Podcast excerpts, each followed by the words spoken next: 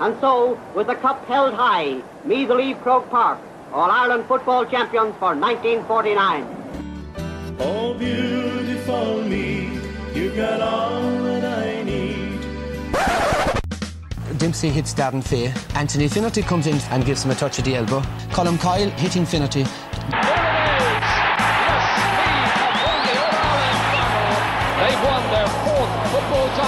This is Colm's first punch. Finnerty delayed reaction, looks around, sees Martin O'Connell coming in and thinks that the best action is to go down. What a set of matches we've had. Four terrific and memorable games. Final score Meath's 210, Dublin 15. So Joe McDonagh, GAA president, presents Sam Maguire to Graham Geraghty and Meath are the football champions.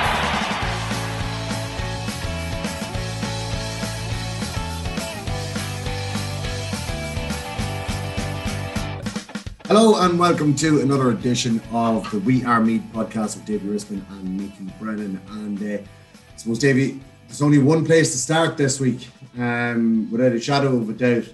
The heroes of Meath at the moment, uh, they, they, really are, you know, something to be so proud of. And I'm talking about the ladies. Uh, what a win on Saturday in Croke Park in the National Football League Final Division Two. They've become a senior team last December winning the intermediate championship, and they've gone and got themselves into Division One. Only two years ago, they were playing Division Three, um, and we all said it. They were playing Division Three, and they were a team that were definitely a high-end Division Two team, if not a Division One team. And they've gone out and proven that themselves, and just absolutely delighted for Eamon Murray and the girls with a massive win over Kerry, two sixteen to one nine, Davy. Mickey, it's it's sensational because I suppose you look at the progression that this team have probably enjoyed in say the last 12 to 18 months it's been remarkable. You've touched on it they're going from division 3 to division 1 in the space of you know 2 years and um, picking up an intermediate championship. I suppose claiming three major bits of silverware in a little bit over a year it's astonishing really. And the progression that we've seen in this team not just year on year, but I would suggest even game on game has been frightening, and they still continue to improve. You know, we'll probably talk a little bit more about it in particular, but Emma Troy for me is the one I want to pick out because she's probably not just the best player in the county right now. I would suggest she's probably one of the best players in the country as a whole. And you know, from seeing the game a couple of weeks ago in Navan, her progression as well as everyone else within the squad has been something that's been a, joy to behold and watch. And um, they're nowhere near done as well yet, Mickey. They're obviously going into senior football, as we know.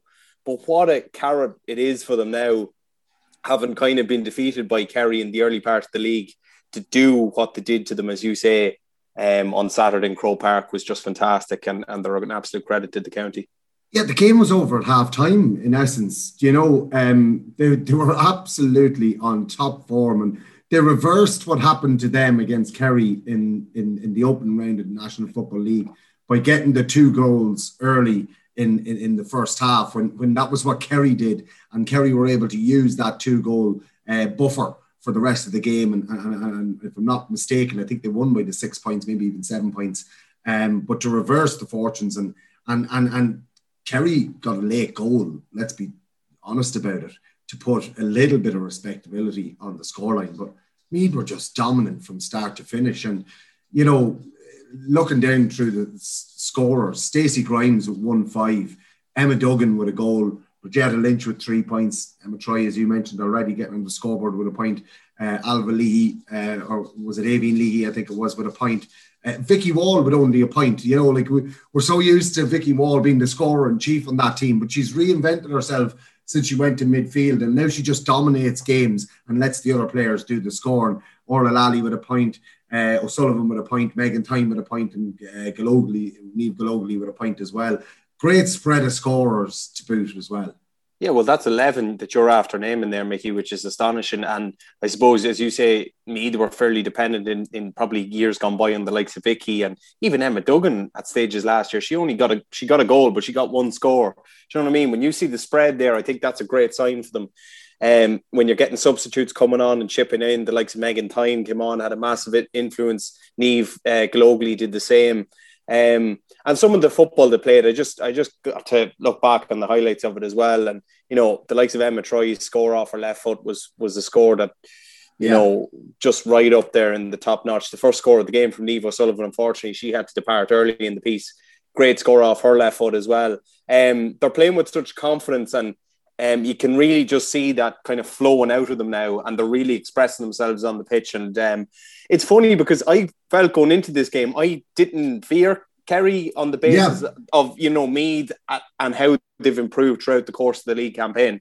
Now, the bookies still got it really wrong, which is something that doesn't always happen. Meath or the outsiders at two to one, and I thought that was a little bit of a, a disrespectful price to, to, be brutally honest. But they were purely going on the the previous league out, and you know, the, on the first day.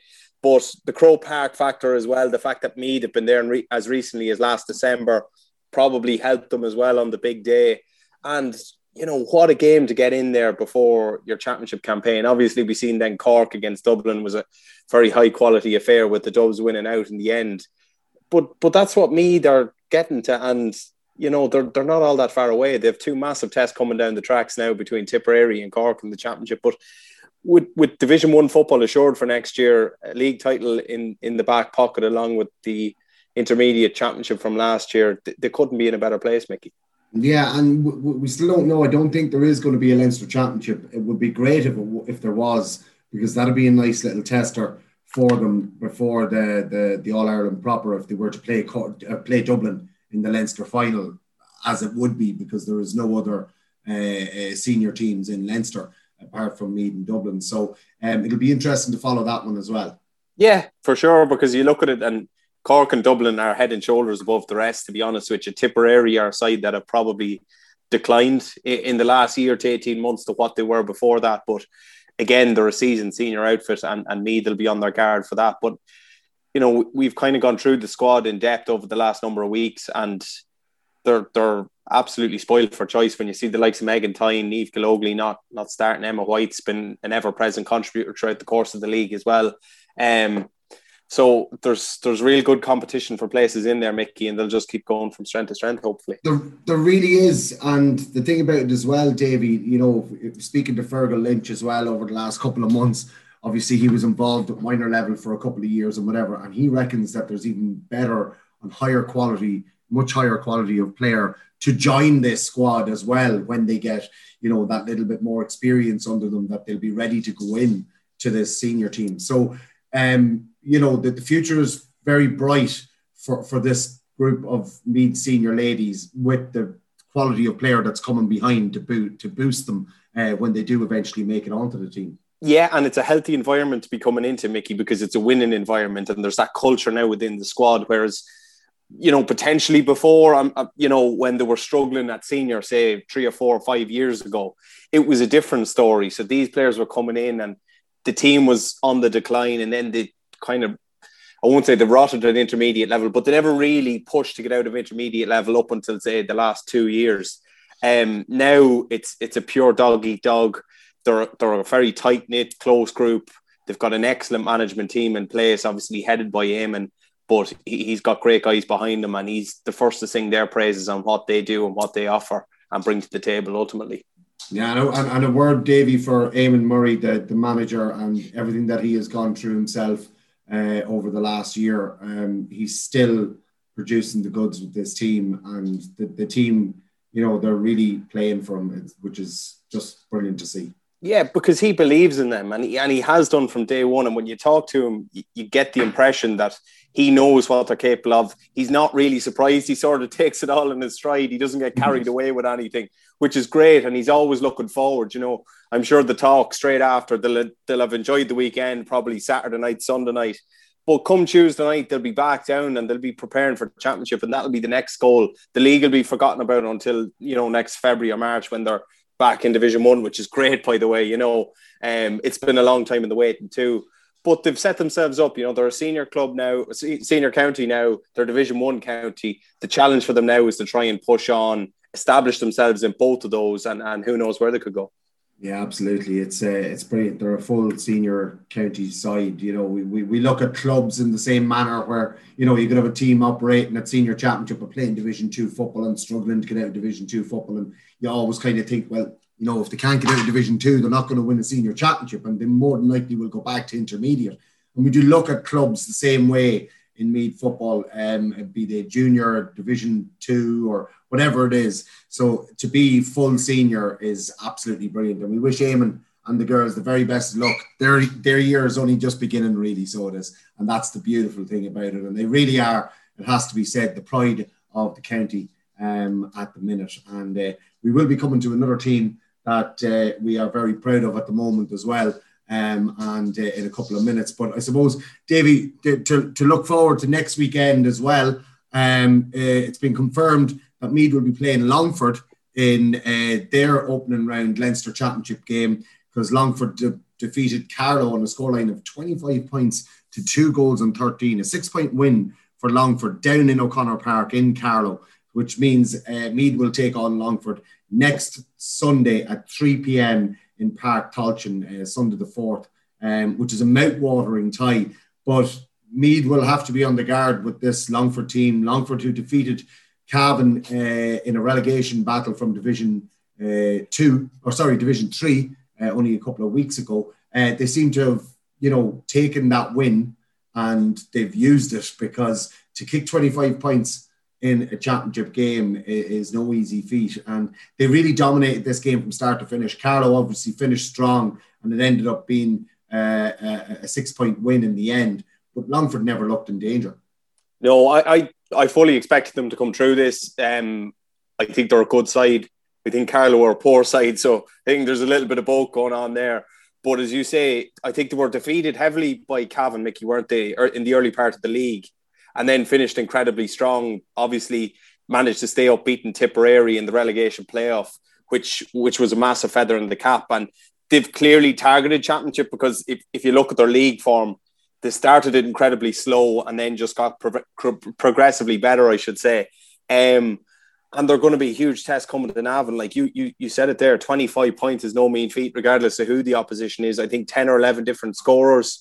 Um, they yielded five points from their midfielders. Robbie Smith, corner forward, and, and Rian Brady shared 10 points between them, five each. So um, Andy and the lads will be under no illusions what's coming down the track, and they won't need to be reminded of what happened, obviously, two or three years ago in Glennon Brothers Pierce Park when you know, we got we got the almighty sting of going down there and, and being comprehensively beaten, to be honest, which I know wasn't a massive yeah. margin in the end, but they were by far and away the better side. It wasn't a fluke or anything like that. So it's a great test for me. Don't get me wrong, and I'd rather play somebody like Longford than playing like a Carlow or, or somebody like that because I think it'll give us a real indication of where we're at. Um, we, we obviously will be previewing the game in depth. Making will probably, hopefully, have a bit more in terms of team news and where we're at with injuries and stuff. But um, this is a big game, and, and Meath won't be looking past Longford next Sunday in Navan. It's a huge one. Yeah, yeah, it's a it's a it's a massive game next Sunday, as you said, in Park Tailteann in Navan at 3 p.m. And we wish Andy McEntee and all the lads the very best luck in that in that uh, fixture. As you said, we will be previewing that game uh, in more depth on our Loyal Royals podcasts there during the week. Um, another uh, fixture from next weekend, Saturday, is the Meath Hurlers taking on Down in the Joe McDonagh Cup. It is Group B and it is round two of the Joe McDonagh Cup. Meath at a bye this weekend. Um, the, their opposition is down. It's the game is going to be in Ballycran and it's 3 p.m. on Saturday. And down were playing this weekend on Saturday and they were defeated by Kerry in Kerry, uh, 224 to 121. So six point defeat for down. So, you know, this is the team that were promoted last year and uh, you know they, they they they gave their fill of it in the league as well to a few teams. And then we also know that in the last round of the league they hammered Meath. So this is a massive, massive game for the Meath hurlers next Saturday in the Joe McDonagh Cup. It is purely on the back of that, you know, league campaign, as you've sort of alluded to already, Mickey, and that pointless game in down, which was definitely of no benefit to me the way it turned out as well, because we got the tight trimming up there. Um, and we're returning to the scene of the crime now next weekend to try and avenge those demons and, and get a win. we speculated about a couple of weeks ago when we were looking through the group, and we were sort of hoping that you know Kerry would probably beat down because you don't want to be playing down when they're coming off the high of a win the weekend before. So I think it'll Nick will probably be happy enough with the fact that they were beaten, albeit not disgraced, against the Kerry side, who I'm not entirely sure where Kerry are at either. I don't think they're the side they were, to be honest with you. Um, they're still a decent side and everything like that. But I think if Meath could somehow go north, come away with two points, my word, it would set the, set them up for that home game against Kerry um, in in the third round after that. But on the back of that really horrendous league campaign for me, we're not entirely sure where they're at. We don't know if there's any issues, you know, off the field. You know, we'll have a thing in our Instagram interactive, which is an interesting one. We'll come to in a little bit as well, Mickey. But you just hope that they can try and put the league campaign behind them and focus solely on the championship now because that's what's in front of them and staring them right in the face. Yeah, it really is. And, uh, you know, again, we wish Nick Weir and the lads the very best of luck as they travel up to Ballycrammon down next Saturday. Um, Davy, before we go to all the cup results and cup fixtures and stuff like that and our predictions from last week, uh, another uh, team that are, you know, the pride of the county as well from last year is the Meath Minors. And uh, last year's Meath Minors get to play their Leinster final um, uh, next Wednesday evening at 7.30 in uh, in Mullingar, in Cusack Park in, in, in, Mullingar, and it is against Offaly. And uh, this is one that we, we, we, we will be previewing as well on our Loyal Royals. We're going to do, get a little bit more info from from the lads before we do it. But um, uh, yeah, it's, it's, it's hard to preview this one. We know how good they were uh, this time last year. Do you know what I mean? Like, um, and, and how well they were doing and we were looking forward to that Leinster final. Obviously, it didn't take place, but um, you know they're a year on, they're a year wiser, they're bigger. Um, you know, they're, they're men now. Most of them will be shaven. So, uh, uh, like, this is still a final that we are so looking forward to, and it'd be a great backdrop to the the start of of, of, this year's Leinster Minor Championship as well. Yeah, absolutely, Mickey. I think it's. Uh it's a very interesting dynamic, I suppose, because the competition now, effectively, as you say, haven't gone on for the guts of a year, is going to be rolled off in what two or three weeks, you know, between Leinster final, All Ireland semi final, and All Ireland final. Um, but look, John McCarthy has spoken about it before. It's not been ideal. It's been extremely difficult, I suppose, um, mentally as much as anything for the players because a lot of these guys have just done their leaving certs, you know, and the, all the time they've been trying to continue to train remotely when they could, and then collectively as a result. But all the time throughout the winter months, there was this uncertainty that the competition mightn't even be done. And this was coming off the back of such a good feel good factor, having beaten Dublin and Navan last year. Yeah. And they obviously plotted their way through the to the to the Leinster final to where they're playing Offaly a side that have, you know, again enjoyed incredible success, beating Kildare in the semi-final. They're a side, they're sorry, they're a county on the up, Mickey. You look at the structures they have in place, they're going well in the hurling. They had a brilliant win against Louth on Sunday in, in the football as well. So so it's a great, I think it's a really good game for both. I think it'll be a cracking game. Um, I think it'd be brilliant if Meath could win it. I think it's a great opportunity to win a Leinster and test ourselves against the best in the country then and, and who mm. knows try and try and get an All Ireland minor championship. It'd be brilliant. And then a lot of these guys are probably going to go on. There's there's three or four in the panel who are going to be part of this year's minor team who are waiting in the wings to know that if Meath are beaten on Wednesday they're going to be out in a couple of weeks in in a Leinster quarter final in this year's minor. But if they win they get a bye I think to the semi-finals. And likewise for the Meath under 20s they're in the exact same boat. So they'll be there's a little there's a few little subplots to do with it, Mickey. But look, it's, it's a huge game for John and the lads, and uh, we, we wish them well. You know. Yeah, we really do, and and, and John McCarthy and his management team have have done brilliant work with this team. Um, absolutely brilliant, and uh, let's hope they get their just rewards on Wednesday evening in Mullingar. And uh, the, the referee, incidentally, Davy, is uh, Vedigan, um, the the loud man, uh, who you know a lot about.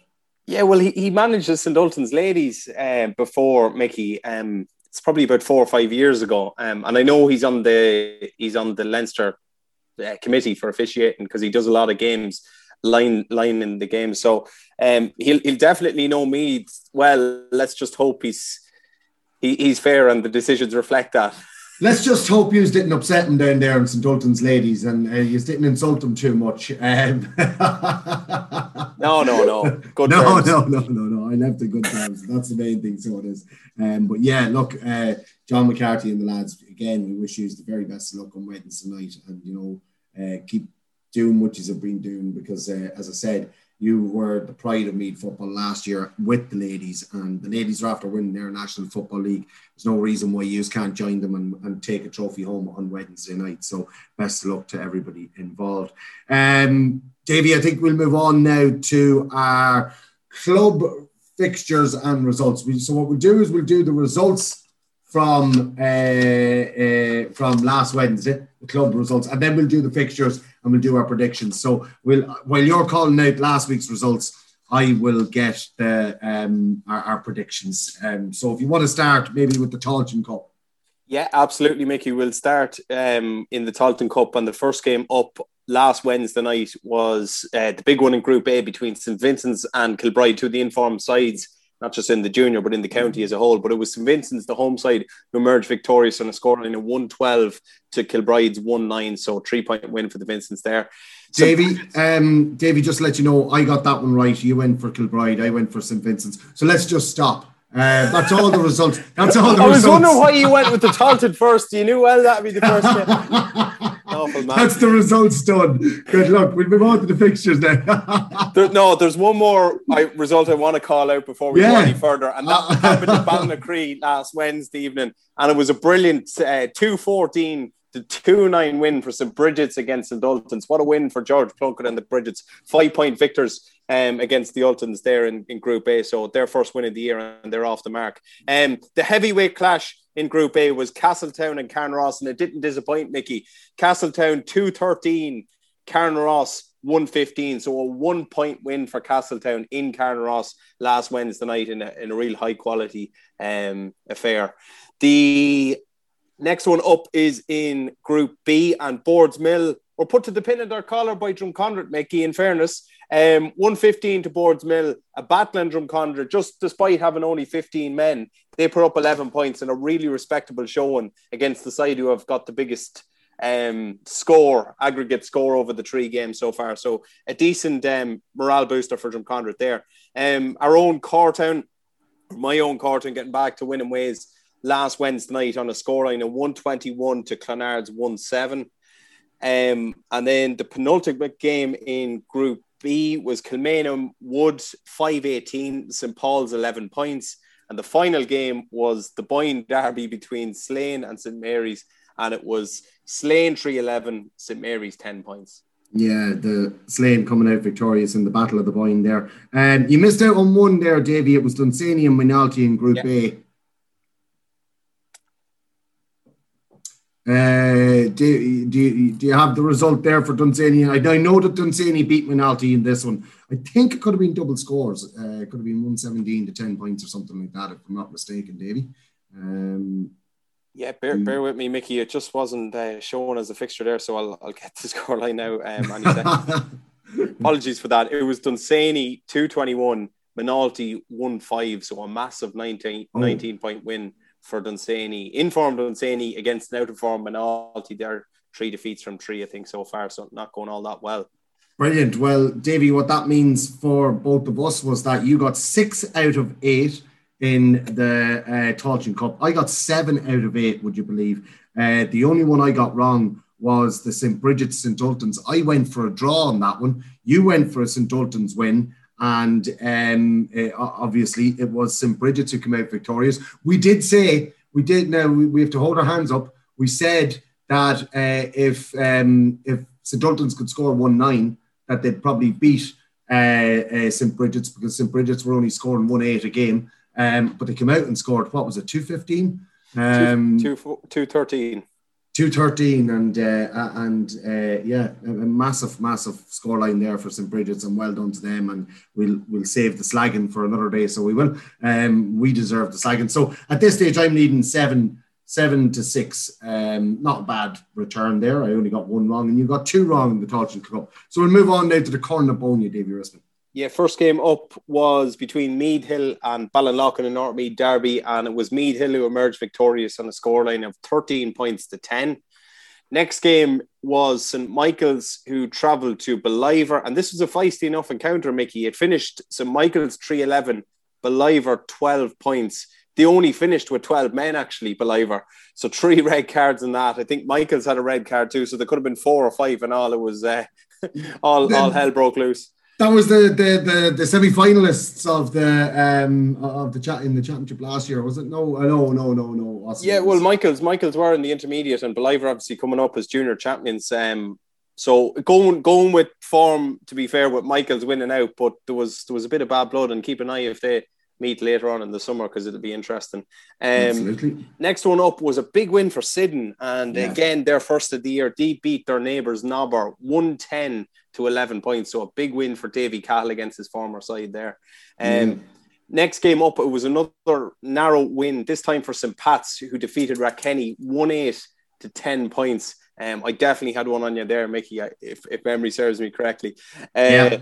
Next one up was Waterstown 120, Clann na nGael 2 8. I think Clann na nGael for their first two games scored 1 8 and their next game it's two eight. So at least they're consistent. But um, unfortunately, it's not proven to be enough. Waterstown getting their first win of the year, and it's three defeats on the spin for the Athboy men. Um, next game up was two of the informed sides in the intermediate championship: Duleek Bellewstown and Blackhall Gaels, But it was Duleek Bellewstown who emerged victorious, thirteen points to ten in that one. Um, Longwood were defeated by Trim, um, a rampant Trim, three ten to one four. Um, in favour of the intermediate um, favourites for this year.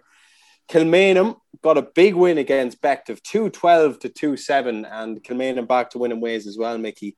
Um, the next one was also 212, but this time it was to 10 points. So Oldcastle 212, Drumbaragh 10 points. Again, Oldcastle going strong. Drumbaragh struggling to get um, get off the ground, I suppose, under Queeving King just yet. And the final game was probably one of the games that we expected to be a little bit of a one-sided encounter, but it was anything but. It turned out to be Dunderry 210, mm. Moylagh 3-6. So a one-point win there for Dunderry, but they were pushed to their pin in their collar. And I think it took a last-minute goal for Dunderry to get over the line in that one against the battling Moylagh side.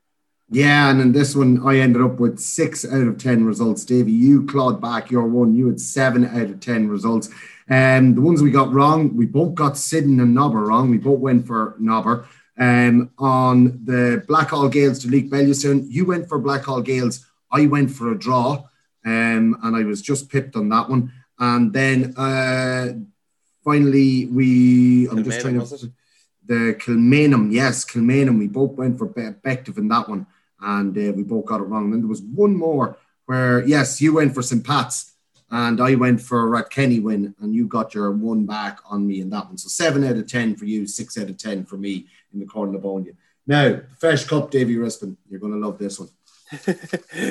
uh, first up was a win for Summerhill by the narrowest of margins against Navan O'Mahony's. It finished Summerhill 111, Navan O'Mahony's 2 7, so one point win for the Hill there. Um, Ashbourne put up a massive scoreline against the struggling Curraha side in that uh, local derby as well. It was Donaghmore Ashbourne 5 17, Curraha 1 5. Um, next game, another derby um, between Dunboyne, Peters Dunboyne and Dunshaughlin, but again, a one sided affair here. Dunboyne winning out 3 11 to Dunshaughlins, eight points. Next game, again, a landslide victory, this time for the Kelsmen in Gael Colmcille. They won 118 to Moynalvey's nine points. So Moynalvey were two from two going into this, but Gael Colmcille um, laid down a big marker, I suppose, there in Grangegodden on Wednesday night. Next game up was Wolf Tones uh, in a typically scrappy affair, you would say, with with Ballinabrackey over in Kilberry. I would have said that Kilberry would have suited Ballinabrackey, but in fairness, they, they got seven points, but it was goals that won it for the Tones. 2 6 to the Wolf Tones. Ballinabrackey, seven points in that one. Um, your own Simonstown Gaels, Mickey, just about getting over the line against St. Columkille's. 113 to 2 9, really tight affair, that one. Um, another close one and another one point victory, this time for Skryne. Skryne 16 points, the Fina 2 9, um, 15 points. And uh, the big one, and, and this I think is this was my tip of the week, Mickey. Seneschalstown 4 11. The senior champions were told to 18 points. So Seneschalstown near and I suppose what you'd say full strength against a bit of a depleted Ratoath, and they put them to the sword with those four goals, four eleven to eighteen points, and a big win for them. Yeah, fantastic game as well. I was I was following that one, and Seneschalstown led uh, from start to finish, and it was a late rally from Ratoath that put some respectability on the scoreline. You obviously going for Seneschalstown there. Uh, Na Fianna and Skryne, very tight affair. You went for Skryne win, and that one I went for Na Fianna win. Then Wolf Tones and Ballinabrackey, you said it two six to seven points. I did say last week that the tight pitch was going to make this a, sh- a low scoring game, but it was the goals that won it for Wolf Tones, eight scores to seven um, in, in, in the end there. And uh, yeah, absolutely brilliant. The Simonstown game, a cracking game of football. Again, I was following this one, and it was it was tune and fro. Colmcille's would take the lead, Simonstown take the lead, Colmcille's take the lead, and then Simonstown took the lead towards the end and uh, really had to uh, fight off um, uh, uh, St. Colmcille's towards the end. And in fairness, I was looking at some tweets from from St. Colmcille's, and they were saying it was an absolutely outstanding game of football um, and that they were delighted to be there. Davy, that meant that you had eight out of eight in the Feis Cup. You reversed your fortunes from last week. You had a poor Feis Cup performance last week.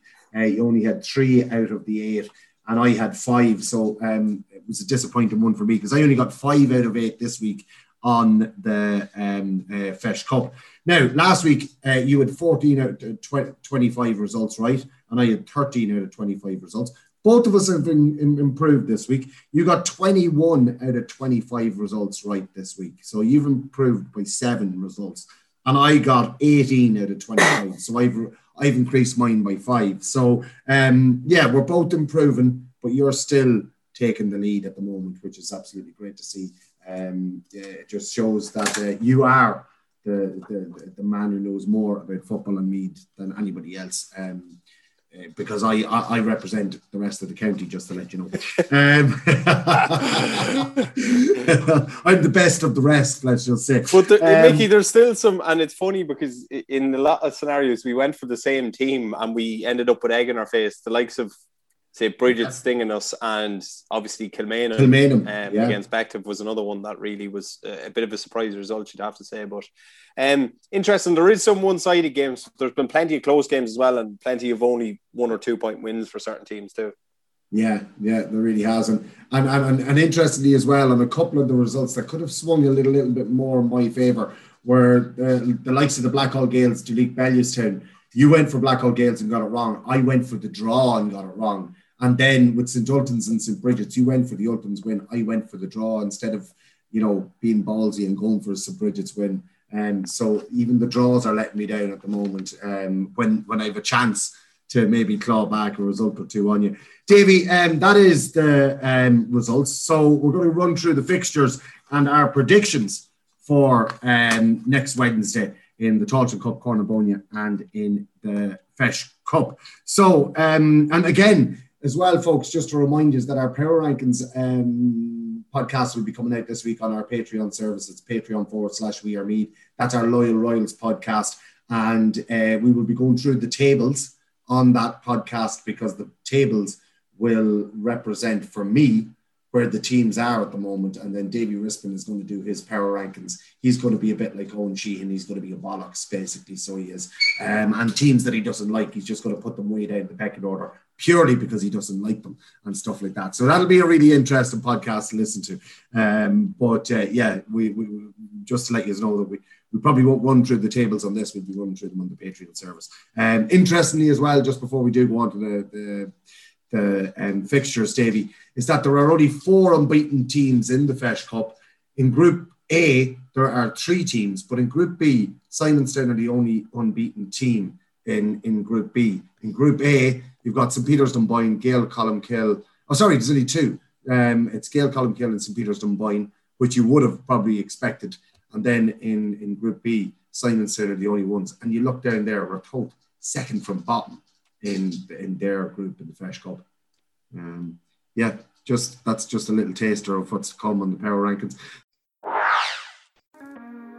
Lush, beautiful grass shouldn't be limited to GAA pitches. At Husqvarna, we have the perfect solution.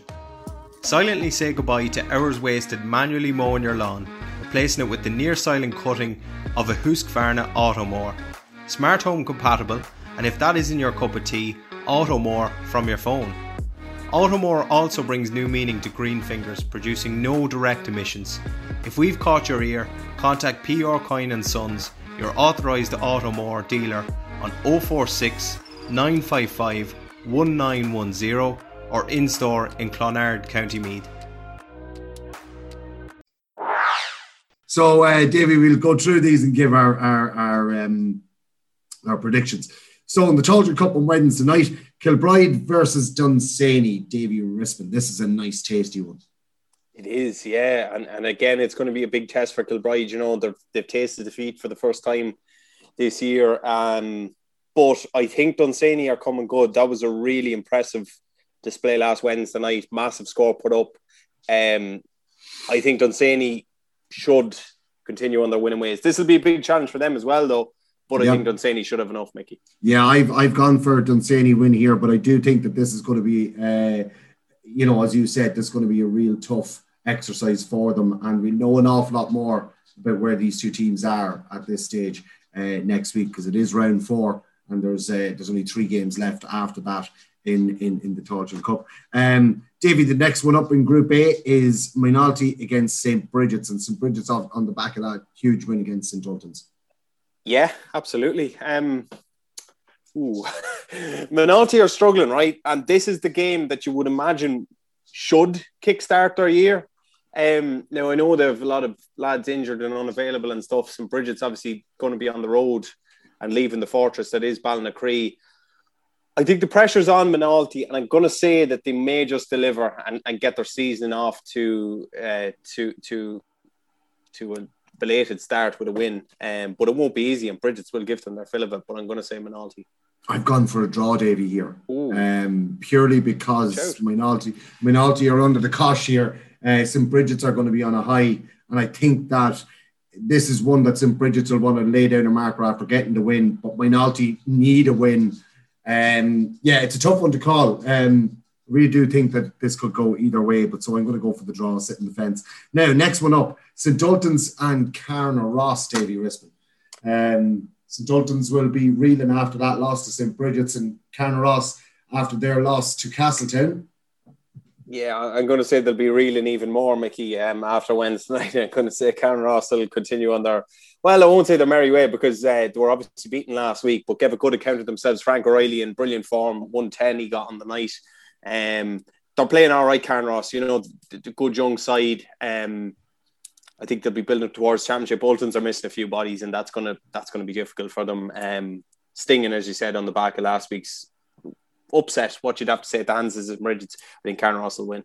Yeah, and, and I've gone for a Carnaross win as well, and St Ultans with no wins from three games at the moment as well. So, um, you know, that, they would have probably been banking on the St Bridget's game and probably took that game for granted. Uh, the next game up is Castletown and St Vincent's, and uh, Castletown two points behind St Vincent's here in the table. Um, an interesting one, this one, Davy. Absolutely, Mickey. I, I was chatting to a few of the Carnaross lads after last week, and you know they said the form of Kevin Ross and Darren Finney in particular, they were the two guys that struggled to mark. This says defensively, they they could probably be got at, but do St Vincent's have the caliber of forward to get at Castletown enough and to keep out those two danger men? I'm going to say no. This is a, this is a great game in potential though. Like you have Vincent's who are the perennial um, heavyweights of the junior championship, and you have the big dogs coming down from intermediate. Um, and they're going to meet later on in the summer as well in the championship in, in the group as well, um, as I'm all too aware. So I'm going to say Castletown. I think Castletown will have a little bit too much, but it should be a great, great game. Yeah, I've gone for. I've already written down, already written down my name over Castletown here. Um, but again, yeah, this is a Mountwater and tie, and uh, neither of them will want to show too much um, before that yeah. championship game, but both of them will want to sit, put down a marker at the same time. Because so it's ferocious it's, at the top of this group. You look at the first four between Dunsany, Vincent's, Castletown, and Carnaross, and even down to Kilbride. And obviously, there's just two teams. So the winner from this group goes directly into the final. Second place in this group is in the semi final, and that's it. So you can't really afford to be losing ground to teams around you. So this is that. That's why this is a huge game. Yeah, 100%. And, and if Kilbride were to beat Dunsany as well, that would have really put the yeah. cat amongst the pigeons. Um, moving on to Group B now, Davy Rispin. And um, the first game up is Drumconrath v Slane. I'm putting my name down on Slane here, even though, you know, it was great to see Drumconrath putting, uh, putting in such a really, you know, stern performance um, uh, uh, last weekend. I'm looking at the table says that Drumconrath have a win here. I, I, I, they, they got a walkover over uh, St Paul's. St Paul's, Paul's get right, them a walkover yes. two weeks yeah, ago. Yeah, yeah, yeah. yeah. Um, do you know what, Mickey? This is going to be so close. I, I, think I think it will be. I think these two have history. They, they absolutely despise each other, right? Uh, so there could be all sorts going on. Now, it's it's a funny dynamic because from Drumconrath they're actually playing the first round of their Premier Championship next weekend. Okay, so they're in championship mode, if you if you will, because they're not obviously going to be in the Junior A this year. So you'd imagine their preparation should be a little bit further along the line than say Slane would be. Now Slane have kind of got back to winning ways, two wins on the spin, they've beaten Clonard, which they would have been expected to do, and then obviously beat the Marys. But they're still missing bodies. From Condit, despite operating with limited resources, um, they're going all right. What I'll be interested to see is the Drumconrath side. Do they prioritise the Premier Championship on the Saturday or Sunday by not taking this game as seriously on the Wednesday night? That that will really interest me. I'm going to say Slane will win, but I think it'll be close. Yeah, I've gone for a Slane victory here as well. And, you know, in fairness to Drumconrath, they will have to be looking further ahead to that championship game. Um, and, you know, there's no relegation from from the cup competitions, uh, you know, so um, yeah, I think that the championship will take uh, precedence. But look, it all depends on what kind of numbers they have, what kind of team they can put out. But I'm going to go for a Slane win. The next one is St Mary's against Cortown Davy, and you just have to travel all the way down there to St Mary's um, for this game. Yeah, I was hoping I'd get to travel to Mullingar Wednesday night, but that's not going to happen by the looks of it. Unless Mary's want to give us a walk over and prioritise their Premier Championship next weekend, of course. Um, look, at I, no disrespect to the Marys and their good side, you know, some good young players. Um, but but I would be disappointed if we didn't build on probably last week and, and the first round as well, and, and keep keep it going with another win here, hopefully. Yeah, both of us. Uh, I shouldn't have really asked you. Didn't need to. I should have pre- previewed that one myself, but I'm going to go for a quarter win here. The next one up is Clonard against Kilmainham and of course, you know what Kilmainham Wood are like, Davy, at this stage, and uh, you know what Clonard are like as well. Yeah, um, Clonard are, are in a in a difficult scenario now. To be fair, at the moment, Mickey, it's it's not nice really to see where they're at, unfortunately. Um, and again, they're preparing for Premier Championship obviously next weekend too. Um, but you know, all credit to them getting teams out and, and giving it a lash. But I, I, I can't see past Kilmainham Wood. They're going well. They're putting up decent scores as well. I think they'll make it four from four here with, with a bit to spare. Yeah, and, and some lovely young players coming through in that Kilmainham Wood team too as well. So I've gone for a Kilmainham Wood win here. And the last one, St Paul's against Boardsmill. Not much to say here, and I don't mean I don't mean to be disrespectful, but Boardsmill have to be winning this game against St Paul's. Yeah, absolutely. And again, the Pauls yeah trying to focus on what's coming next weekend when they'll be in with teams who you'd imagine they'd be a little bit more competitive against versus what's probably in this group. So um, yeah, they'll be just getting ready for championship. But Boardsmill will just crack on and probably set another record. So the only game that we, uh, yeah, set another record is right. Uh, they, they, keep mentioning that. Um, Davy, the, so the only difference we have in the Tailteann Cup is the Moynalty St. Bridget's game. And uh, again, me not being ballsy enough to back St. Bridget's, but saying that we get a draw and you going for a minority win. So that's the only discrepancy we have so far. We'll move on now to the Cornabonia. And uh, in Group A, Syddan against Ballivor, sitting on the back of that huge, uh, massive, um, uh, not, not, not massive scoreline win, but a massive win um, against Nobber last weekend. Yeah, I think psychologically, yeah, that'll be big for them. You know, that, that will be a huge win. It'll give them great confidence. Um, I think they're getting a few bodies back. I don't know how close Darrow is to fitness or anything like that. Um, Ballivor, you know, ha- have improved without all the guys they're missing. But I think Syddan, they're at home, aren't they, as well, Mickey? Um, yeah. They should probably make home advantage count. It'll be tight though. Again, it'll be this will be low scoring. It'll be probably low drama, but um, it'll be ferociously hard fought. And I think Syddan might just have enough.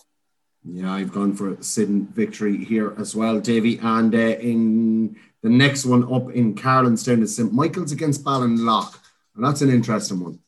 It is, yeah. The Michaels are going well. They're three from three. Um, you know, they they they probably still haven't hit their optimum either. Ballinlough are struggling a little bit, Nicky. In fairness, I know they've picked up one point from a possible six, but the games that they've that that they've played would have been what might have been perceived as favourable enough games so far, and they're going to play some of the big hitters in the coming weeks. Um, I think Michaels will crack on, and I think it's a great chance for them to to keep their hundred percent record going here. Yeah, I have uh, St Michael's down for victory here, but you know, there's always a sting from Ballinlough, and I think that they're going to catch us one of the weeks, Davy Rispin, mm. that's for sure. Um, and it really could be this week because you know that's a, another uh, North Meath derby as well. Um, looking uh, uh, on to the next one, and another Mead uh, North Meath derby sees Meath Hill taking on Nobber. So all form goes out the window with this one. Um, Meath Hill with three wins from three, Nobber with one victory so far. Who's going to win this one, Davy Rispin? I think Meath Hill will keep their, their feel good factor going here. Yeah. Um, Nobber have just Nobber are a funny one because they had a great win against Ballinlough in the first round, but slowly but surely it's kind of descended into chaos ever since that. Um, now, obviously, Geordie's not around, and I think Sean Mead has been injured too. And you know, when you take those two out of Nobber, it's you know, you, what have you kind of thing. Um, so I think Meath Hill, nigh on full strength, should make it four from four and Martin McGovern will be will be delighted if they do. Yeah, hundred percent. I've gone for a Meath Hill win here, but again, as I said, in a local derby, and this is a local derby of all local derbies, and you know Meath Hill who have you know only recently won the, the junior championship and, and have established themselves as an intermediate team. Nobber who've won the intermediate championship, gone up to senior, and have come back they won't like it uh, going into this game. Uh, uh, you know, this is one that where Nobber have always been ahead of Meath Hill. If Meath Hill get the victory here, that'll be a statement of intent for the championship for sure. Uh, moving on now to Group B, Davy Rispin, on the first uh, fixture we have up there is Duleek Bellewstown against Clan Clann na nGael. I think Clan Clann na nGael, you know, just flattered to deceive this year a little bit. You know, they've they've had a great couple of years, and this year they're just struggling a bit. I'm going to go with a Duleek Bellewstown win because Duleek Bellewstown are, are, are, humming at the moment and only with one loss so far. And I think it was in that local derby to St. Pat's. Was it was indeed. Um, had a big win against Blackhall Gaels last week. That yeah. was that was two real heavyweights in the intermediate going at it. Um, not the best game in terms of quality, but again they'll have been pleased to get the right side of the result one thing sure and certain about Clann na nGael, you know they're going to kick eight points, but I, I would fancy Duleek Bellewstown to kick a few more than eight and uh, maybe a couple of goals as well to throw in. Yeah, we've both gone for Duleek Bellewstown win. The next one up in Group B is Walterstown against Rathkenny. And uh, Walterstown on two points, Rathkenny on two points, not much in their score difference between them. Um, this is a tight one to call, Davy Rispin. This really is classic. Is. This is classic now intermediate football now, Mickey. Uh, two sides who would have been big senior clubs for years and, and they're striving to get back there, but they're finding how difficult it can be. Um, I, I think Walterstown on the back of that big win last week. I think the first two games they played, um, one was against Blackhall and the other one I think was Duleek Bellewstown. They gave decent account of themselves. They just ran into one. They obviously got the big win against Clann na nGael in that boy last week. Um, Rathkenny, a bit unlucky, obviously, as you say last week, to miss yeah. out to, to, an informed Pat side. I'm going to stick with Walterstown. I know you like Rathkenny, so I wouldn't be surprised if there's a difference of opinion here. I, I, was just writing my M above Rathkenny, so I was. I have great growth for Walterstown as well. I'm just thinking, you know, the, the, the, hard games that they've come through, and they don't have that huge, huge panel. Um, neither do Rathkenny either now, but um, yeah, I'm just going to give Rathkenny the nod in this one, but again, this is a, as you said, this is a typical uh, uh, real intermediate clash here of two really good sides that you just, it's just going to be a toss of a coin, really. Like this, you, this could easily be a draw as well, Davy Russell. But I'm gonna, I'm gonna go for Kenny. You're gonna go for Walterstown. Next up in Stamullen is St. Pat's against Blackhall Gaels. Now, here we go. There's one for you, Davy Russell. Uh, th- these are great games. You know, this group is is a is a fascinating one. What's becoming evident to me, Mickey, is that the the clubs with um, little or no county men, as in the clubs that are closer to 100% or we'll say their championship team, are teams that are probably making hay. And in fairness, the Pats, they've improved significantly. Um, and Blackhall won't obviously have the two hurlers in, in Shane Whitty and Stephen Morris. Although Donnacha Tobin did return last week for a seasonal reappearance, which is great. Um, it'll be close. It'll be it'll be a good game, but I, I'm going to go for the Pats. I think. Yeah, I, I'm going to go for the St. Pat's uh, here myself. Um, it, it, really is a tight one to call, but I just think that St. Pat's bottomed out and have have have bounced back, and with the management team that they've brought in, the, the two players, uh, ex players from St. Pat's, I think that they're just humming at the moment and they're getting a tune out of the boys. Um, yeah, I'm going to go for St. Pat's as well, Davy. So no discrepancy on that one. You know, Blackhall Gaels will hate us for saying it, but um, and, like, and that's it. That that is a huge game in the scheme of things, grand scheme of things. When you look at it, Blackhall Gaels need a victory to give themselves any hope of being in the top two um, in that group. Um, so because I do feel that Duleek Bellewstown will get the win against Clann na nGael and it'll open up a little bit of a gap um, if Blackhall go, don't get the victory here. Um, Jeez, I should have went for a draw, but I've gone for St. Pat's. And next one up, Bective against Drumbaragh Emmets. And uh, this is in Group B, Davy Rispin. Yeah, Bective have been a bit of a yo-yo side so far, Mickey. Um, you know, couple of couple of decent results and then a couple of disappointing losses. And I think the Kilmainham game last week was probably synonymous of that. Um, Drumbaragh, I like. I, I actually, oh God, I'm going to say Drumbaragh. I think mm. there's been a couple of signs of life in the last few weeks. To put up a decent account of themselves against Oldcastle last week, I'm just not sure where back to brass they're so inconsistent. You just don't know what they're going to come out and do.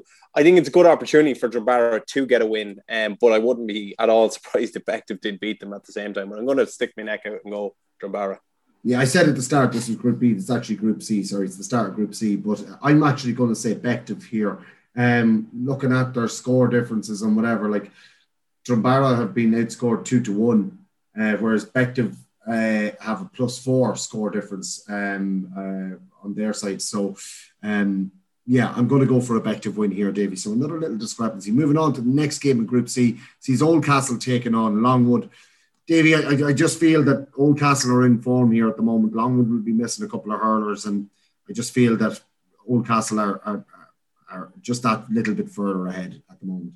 Absolutely. When you're when you're not from tree in terms of your tree games you've taken a few trimmings yeah. as well. Oldcastle are the last side you want to see coming down the road and uh, they'll they'll crack on. I think they'll make it four from four. Excellent. So both going for oldcastle the next one up is a lovely local derby. Trim versus dunderry uh, or dundry um, it's a top of the table clash both of them with three from three um, but trim um, with a much higher scoring average than Dunderry at the moment. Um, but will any of that make a difference going into this local derby, Davy? Um, it depends who gets the first red card in this, Mickey. I think that will probably set the tone for it. But um, look, neither of them are at full strength. Trim obviously have a lot more in terms of county men unavailable and stuff. Dunderry, I think, have a few injuries to contend with. Not saying they're still going well, and they're they're both putting their hundred percent records on the line, and it's going to be a, great local derby. I'm going to say Trim. I just I, I, just like Trim. I, I I think they're they're the team to beat, and this will be a great test for them. But I think they'll get over the line. Yeah, we're both going with the safe option here. We're going for the favourites of the intermediate championship. Uh, we're both going to pick Trim over Dunderry here. Um, and then the final game in Group C sees Moylagh taking on Kilmainham. Um, interesting one here. Uh, Kilmainham on four points, Moylagh on two. Kilmainham with that massive victory last week that stung both of us um, against Bective, I think it was. Um, can they do it again against Moylagh? Not sure, can they? um, we we played uh, we played a mixture of a Kilmainham side on Friday night. We were a mixture as well, and we, we got a decent win against them. Um, obviously, Mickey's not going to be playing. I don't know what the story is with Declan Mullen either. Um, you know, he's part of the mid twenties panel at the moment. I'm getting I'm getting good vibes from Miley. You know, that was a big win against Longwood a few weeks ago. Fierce unlucky not to get something against Dunderry last week as well. Home advantage. Um, it's going to be tight. It's a great opportunity for both. Kilmainham will be looking at and saying, "Geez, it's what a chance for us to get three wins from four outings." But Moylagh, I, I, I like Moylagh here, Mickey.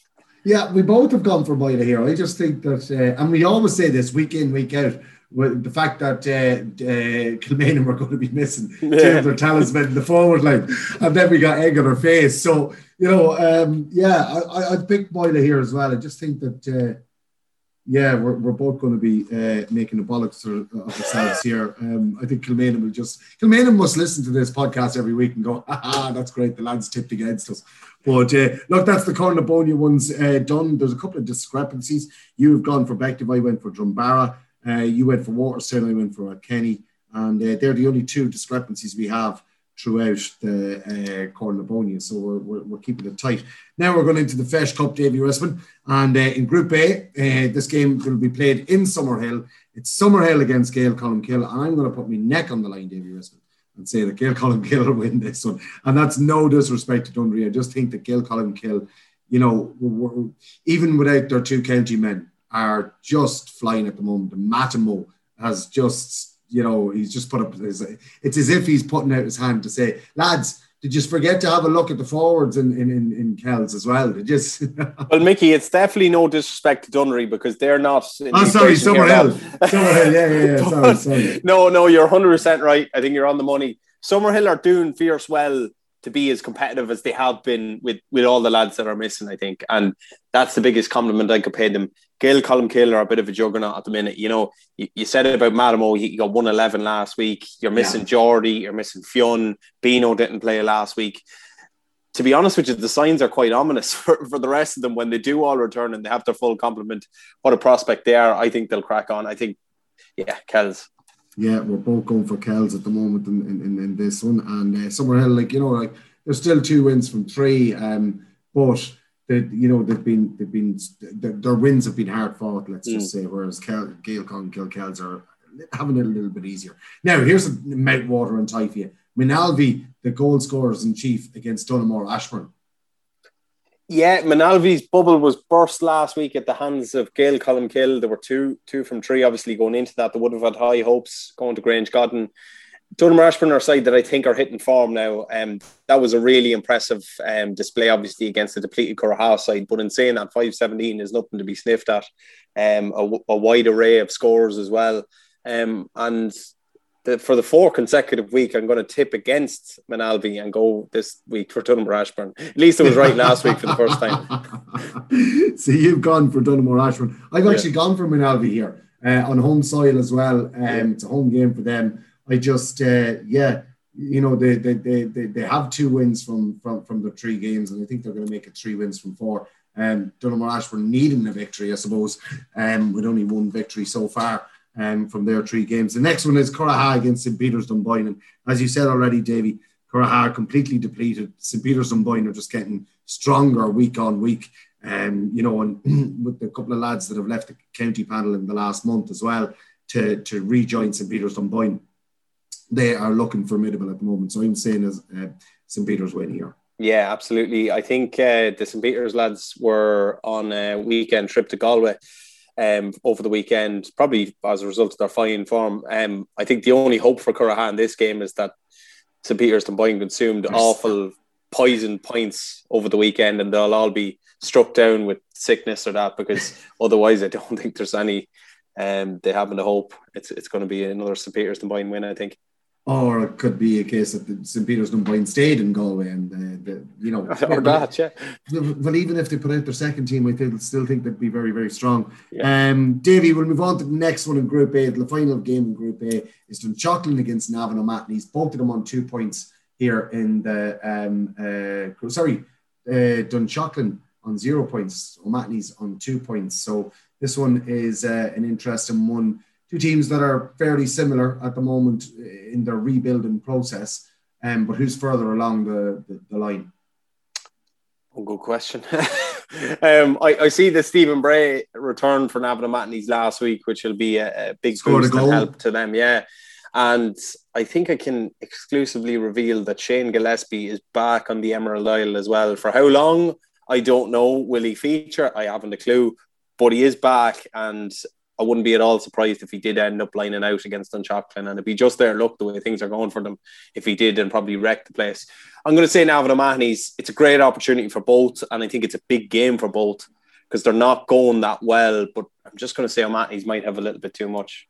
Yeah, I'm I'm actually going to go for Dunshaughlin here, but there is an asterisk beside it. If Shane Gillespie plays for Navan O'Mahony's, you know that's putting me at a, a, a, bit of a disadvantage. So it is, Davy. So, Don't say I didn't warn uh, yeah, I'm I'm going to go for Dunshaughlin here, um, but I think this could be a very very very tight game. and mm. You could easily say see a draw in this game, no problem.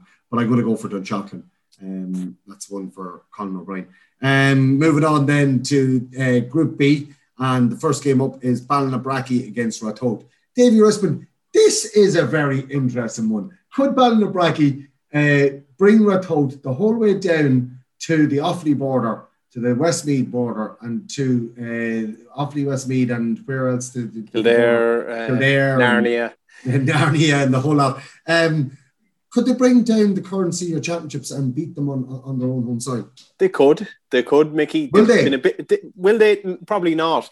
Um, they've been a bit unlucky now, to be fair, right? Because they haven't been disgraced in any of the games they've played so far. Yeah. But, but I. And, and we're told they're such a curious one as well because the amount of lads they're missing, they're probably missing eight or nine or ten guys. If, if I'm led to believe that a couple of the McGowans possibly have dropped themselves off the Meath Hurling team, they could feature. Um, and if they do, they, they should probably have enough. But this is a great game. Like, you know, the senior versus intermediate champions at the home of football in, in Boyne Park in Ballinabrackey. And um, what a prospect it is. And yeah, they won't be disgraced, but I think I think we're told should have enough.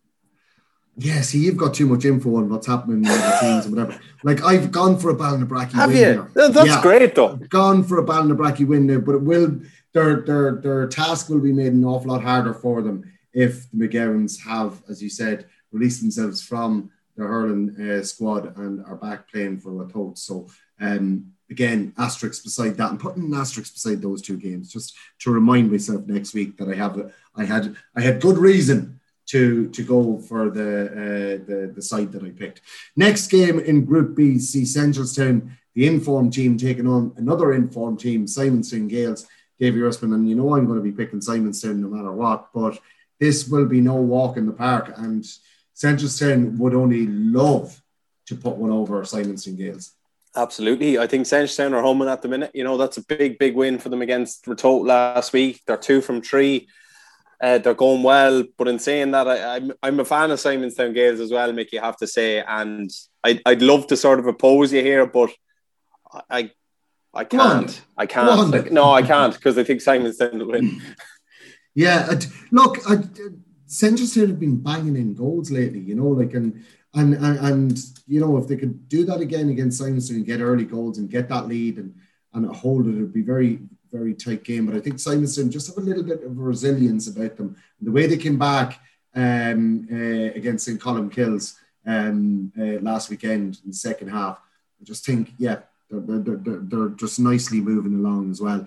Um, so we've both gone for Simonstown. The next game up is in Piltown. It's St. Colmcille's against Skryne. And of course, St. Colmcille's coming off the back of that loss to Simonstown um, and Skryne with their victory over Na Fianna. Um, who do we go for here, Davey? Oh, this is a smelly one. Now, this will be this is 50-50 really close your eyes and, and pray for God's blessing um well I've I've gone for St. Colmcille's um I just yeah. think that yeah I, I, I, am going to go for kills as well. I think they were a bit unlucky not to get a win against Simonstown. Skryne are going okay. But again, I'm sort of reverting back to what I said about Pats. Colmcille's wouldn't be all that far away from their championship team, with the exception of a couple. Whereas Skryne, obviously, they're probably not at full strength when you look at it. So, yeah, I'm going to go kills, kills as well. Yeah, yeah, you're just copying me now at this stage. And then the final game in the Feis Cup, Davy Rispin, uh, will be in Enfield, and it's Easy Na Fianna taking on Wolfe Tones. And again, this is a really interesting one. Both of them with two wins from two, um, sitting second in the group. Actually, there's four teams in second on the group with four points. Uh, Wolfe Tones, Na Fianna, Central Seven, Skryne. So um, a chance for one of the teams to try and put a bit of daylight between themselves and, and the chasing pack. Yeah, absolutely. Um, God, the, the, these last two games are really after hitting me now. Um, I'm gonna I'm gonna say tones. I don't okay. I don't have any great confidence behind it, but I'm just gonna say tones. Yeah, it, it, it, this I was probably waiting for you to make your decision. I was going to go the opposite because this yeah. is a 50-50 game, and I'm delighted that you've gone for tones. Just at the fact that Na Fianna are at home, um, and Wolfe Tones have to travel up on Wednesday evening to Enfield, so that's that's a bit of a trek. uh, for the lads. But um, yeah, this is this is again, as I said, had you picked Na Fianna, just to put a bit of a difference between us, I probably would have went the tones. Um, you know, so I, I I'm just glad that I get home advantage over you on that one. So a couple of discrepancies again. Um, so Moynalvey and Donaghmore were in the Feis Cup. Uh, we both went for Gael Colmcille against Summerhill. Moynalvey and Donaghmore Ashbourne, you went Donaghmore Ashbourne, I went Moynalvey. Then we both went for Dunboyne over Curraha. I went for Dunshaughlin over Navan O'Mahony's. You went for Navan O'Mahony's. I went for Ballinabrackey. You went for Ratoath. Um, in that game, we both went for Simonstown over Seneschalstown. We both went for St. Colmcille's over Skryne. I went for Na Fianna and you went for Wolfe So one of us is going to get it horribly wrong in the Feis Cup, Davy Rispin. That is for sure. That is for sure, Mickey, and that's not to mention all the other grades as well, which will probably go horribly wrong for both of us. But yeah, well, for both of us, yeah. Because the but, interesting but, thing is, but come here, Mickey, does isn't it great that I suppose there is that sort of level of difference in in the Feis Cup in particular? We'd say. Yeah, absolutely. There's that many games that are open ended. You're not just saying, oh, well, they'll win, they'll win, they'll win. There is a few of those, don't get me wrong, but the other ones are complete 50 50 games. Yeah, 100%. And it's great to see so, so much competition um, and good competition, healthy competition within uh, the, all of the competitions uh, from the Corn to the Tailteann Cup to the to the Feis Cup. So yeah, we wish all the teams the very best luck next Wednesday night. Um, it's just brilliant to have the boys. Uh, I think a, word of praise for the county board as well in putting on all of the cup competitions uh, on Wednesday night. Davy Rispin. I have heard so many counties given out that their games are being played on Saturday nights and Sunday mornings. Um, we and me don't have to worry about that at the minute. Lads can have their weekends and and, and, and have a life on the weekends. Yes, there'll be training and stuff on the weekend. You still, most managers are allowing the players to have a life on the weekend. And then you get out and play your games on a Wednesday evening. What has it been like for you in Cortown? No, we've we've really enjoyed it, to be honest with you. Um, I, I would still have that qualm. I would have loved to have been able to go to or watch the Meath Minors this Wednesday. But yes. that's just a side. I, I think overall you're right. I think it's great that games are Wednesday nights. Obviously, the Premier is going to kick in now on the weekends and stuff, and then we have hurling every Friday night for teams that have that. So it's it's going to be hell for leather. You look at the likes of the dual clubs; they're going to be playing Wednesday night. They're going to have hurling Friday, and then they're going to have Premier Championship at the weekend. So they're probably going to have three games in four days. It probably makes it hard for dual managers out there and teams to train and stuff like that. But at the end of the day, what we're always crying out for is games, games, games, and we're going to get that now. We're going to have midweek and a weekend game. And in a lot of clubs, I know ourselves out in Cortown with the Premier, we only have to name eight lads. So, you know, seven of the guys who start for us on Wednesday night, we'll say, will probably be out in action again on, on the Saturday or whatever for the Premier Championship. So it's great. It's brilliant. Yeah, yeah, it really is. I think it's brilliant. And it gives the early part of the season lads football during the week. So the trainings aren't as heavy.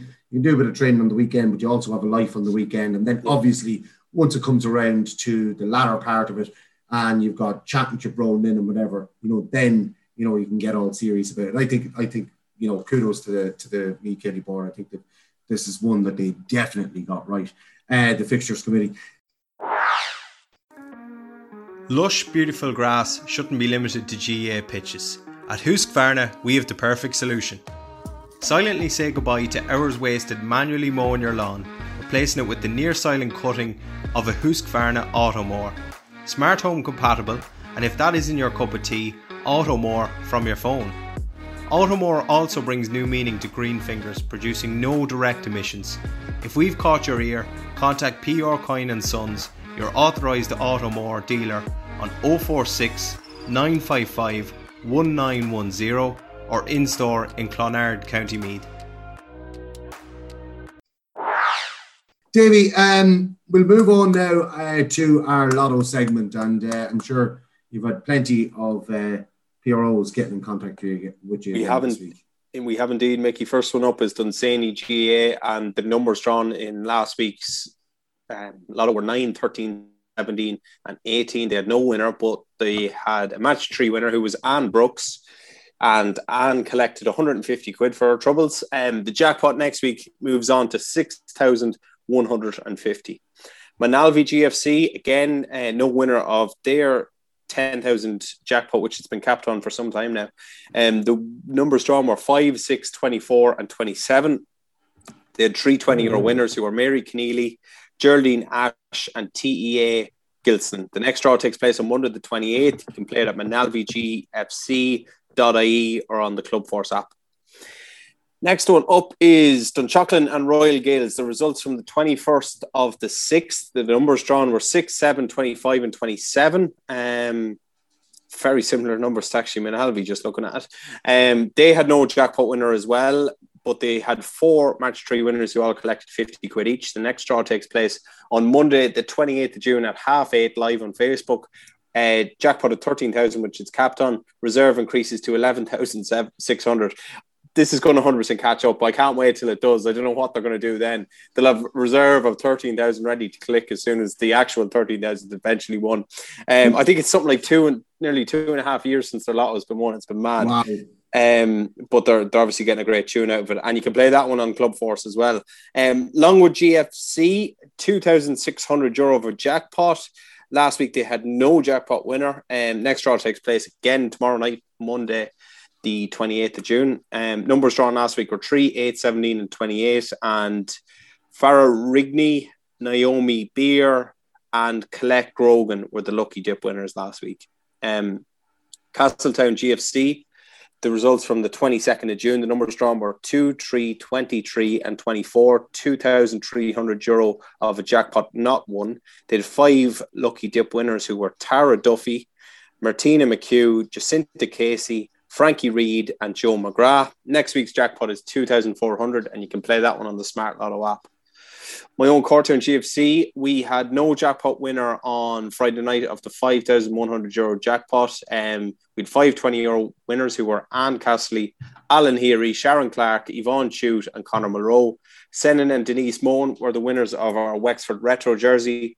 Numbers drawn were 9, 11, 29, and 32. 5,200 next Friday night, live on Facebook at 10 p.m. cortownga.com forward slash lotto. Kilmainham GFC, 6,300 every Monday night. Um, Gael Colmcille, they had no winner of their jackpot of 12,000, which is currently capped on, but they had one match three winner who was Julie Finnerty, and Julie collects 150 quid. Uh, draw takes place every Thursday night. Ballinlough GFC um, is at 3,300 next Monday, which is tomorrow on the 28th of June. Oldcastle, another big one, 12,000. It's currently capped on next Wednesday. You can play that one on Club Force. Navan O'Mahony's, um, they had no jackpot winner last week, 6,950 euro. The numbers drawn were 5, 12, 17, and 20. The winners were Tygo Leary, Derek Lochran, Stephen O'Toole, Orla Flanagan, Neve Dunnigan, and a certain Joanne Brennan, Mickey. Yeah, absolutely. Yeah, um, no fix there at all. That was the sister, obviously, um, and uh, yeah, well done. He must have felt bad for us calling him out the week before when he. Yeah, see, see, see, see. That's the thing, you know what I mean. Like it's nearly like here. Look, you. It's it's it's like hush money. There you go. Shh. Say nothing, say nothing. The next draw takes place on Tuesday, the 29th at 9 p.m. 7,100 euro of a jackpot. Entries can be dropped into the club every Tuesday from 8 p.m. So again, you have that hour slot to get get them in in time. um, we should go there with a bookload some Tuesday night, Mickey, at eight or half eight. We'd be the only ones in it. five, to, five to nine. We'll arrive in a five to nine with them. Um, Moynalty GFC still going strong at 15,000. Draw takes place every Sunday night at 9 p.m. Reserve increases by 200 euro each week, and it now sits at 6,000 euro. You can play that one on Club Force. And the final one on my list is from your own Simonstown Gaels. The Bell Jelly has been in touch. And yeah, yeah, yeah, yeah, yeah, yeah. He's been in touch with me as well, so has. He must want What's a double hit, does he? I must want a double hit, yeah, yeah. Well, if you want to add to it, Mickey, but what I've got is uh, no winner of the 6,050 euro jackpot, but the lucky dip winners were Colette Mooney, Nicola and Harlow McCauley and Anne O'Connor. The numbers drawn were 21, 23, 29, and 32. So some really high numbers there in the Simonstown jackpot. Um, yeah, that was the week. Sorry, that was the week, before. He, that was the yeah. week before, David. I so actually had the other one ahead of me, but no, you can go ahead.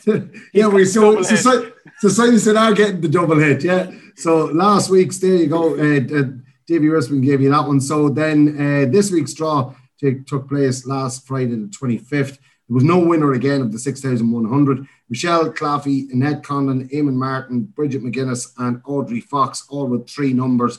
So five uh, people with three numbers. And next Friday, the jackpot is 6,150 euro. And he also throws in a little comment after that just two minutes ago. Make sure to slag Duffy as much as possible if we haven't already done Instagram Interactive. So um, he, uh, he has two in. So he'll, he'll be sorted very soon.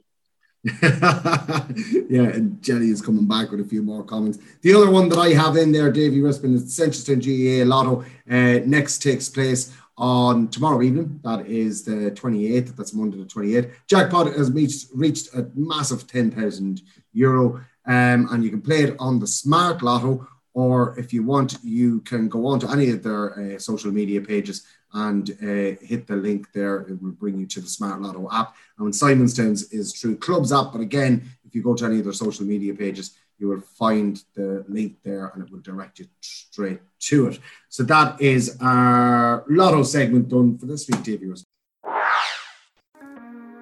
Lush, beautiful grass shouldn't be limited to GA pitches. At Husqvarna, we have the perfect solution.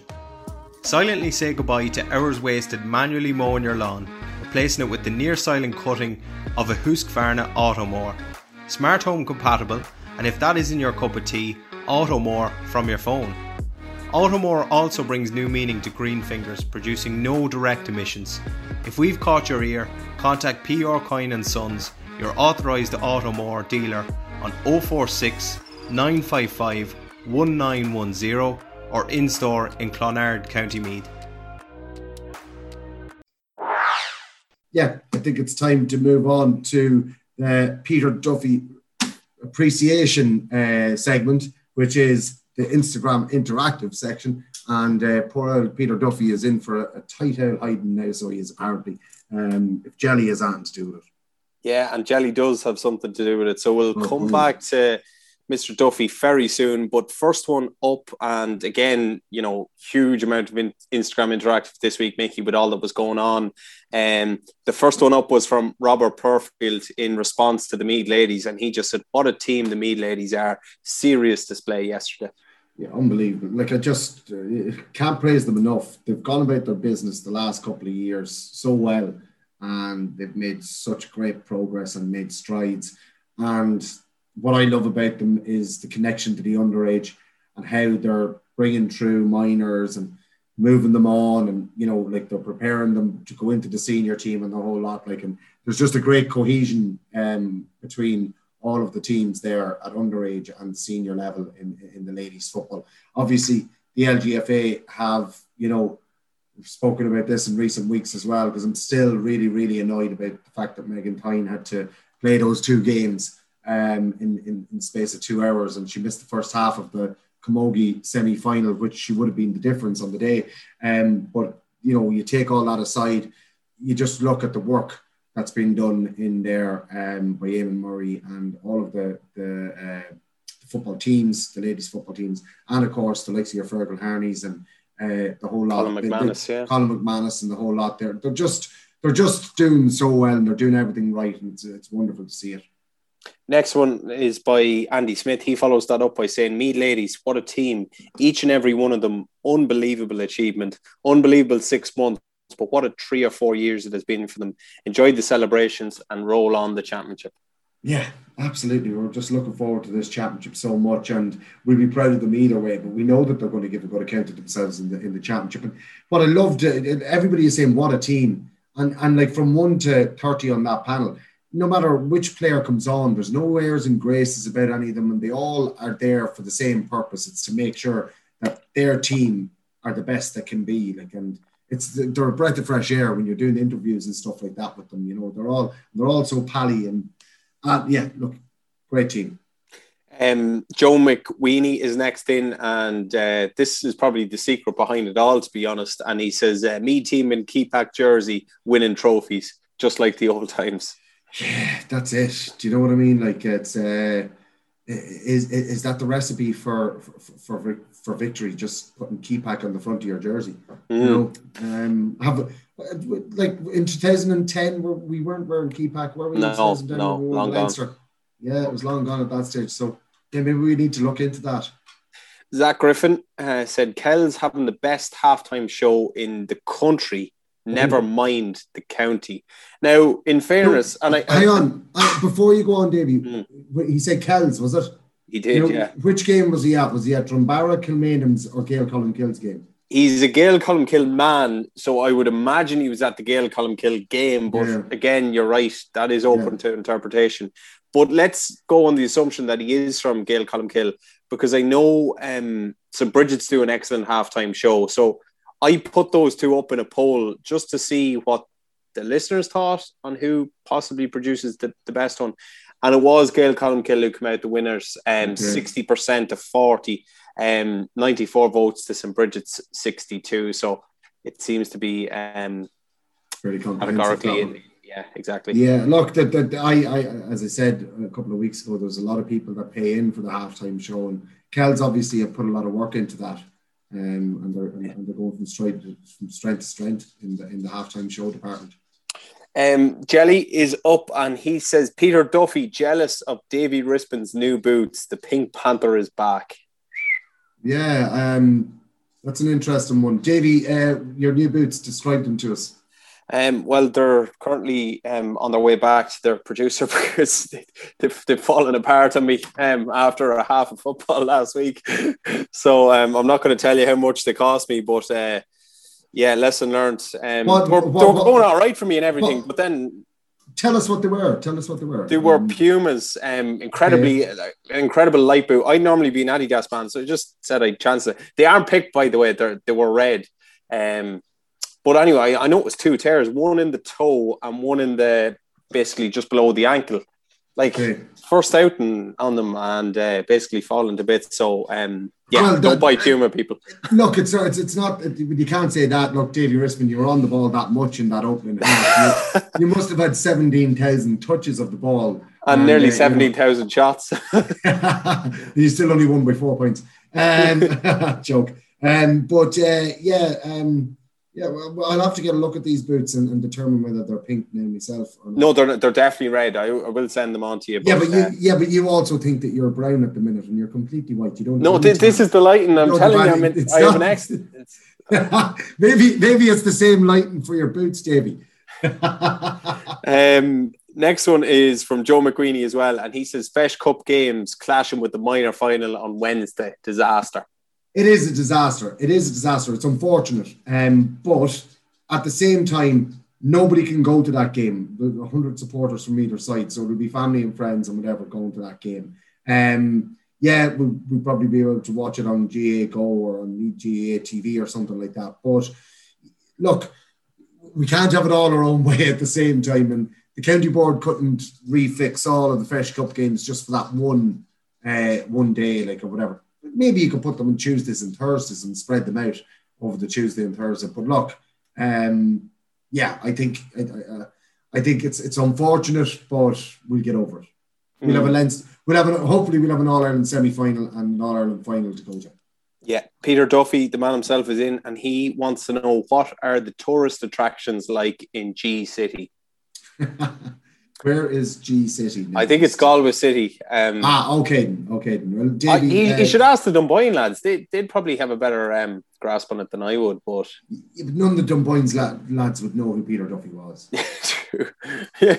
They'd be like, "Oh, uh, who's this lad? Who's this lad now asking us for for for?" No, um, to be honest, there's no tourist attractions. Um, I'm doing Peter a favor by telling him that he should just stay at home because I know how much trouble he got in when he went to Belfast a few weeks ago. So yeah, better advice to stay at home. To be honest, yeah, he, he's he's really into culture and and, and all that, like heritage and stuff like that. And you know, we went to Belfast looking for all the the, the sites that you need to see and whatever. And yeah, look, Galway probably not the place for you. There are plenty, but like you'll get distracted, Peter.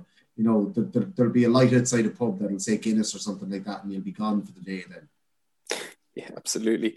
Um, the next one is from Adam McDonald, and he says Gavin McFan living it up in Belfast this weekend with his true love, apple juice.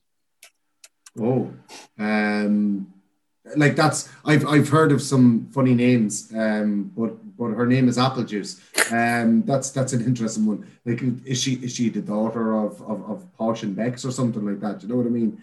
Um, that's a bit that's a bit uh, highfalutin apple juice. Um, obviously, he's out of it cider, but um, he, he was off in Belfast, was he?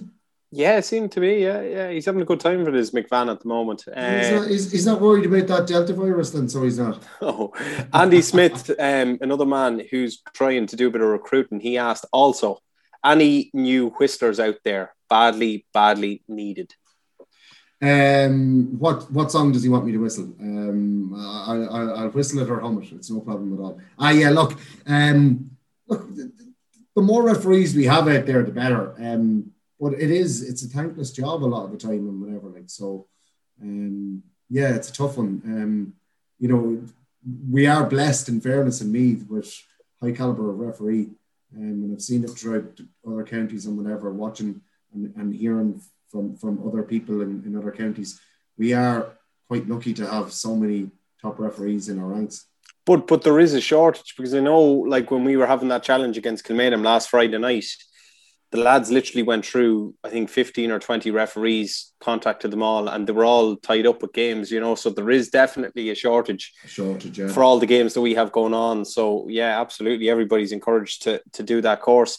And um, the next one up is from Jack Walsh, and this is Walshy's weekly um, Dundalk. Um, Instagram interactive um, piece sponsored by Jack Walsh. And Has it is it anything to do with Shields leaving? Uh, it is. It ah, is yeah, exactly. Okay, okay. Chris Shields' last game for the town with a sad face, broken heart, and the starters flag or the the end flag, I suppose, in this case. Yeah, yeah, the um, yeah, the checkered flag. And I suppose, look, he got a great send off um, from the supporters down there in Dundalk, and uh, it was interesting to see it. Um, you know, he, he he was taken aback. I don't know if you saw it, Davy Rispin.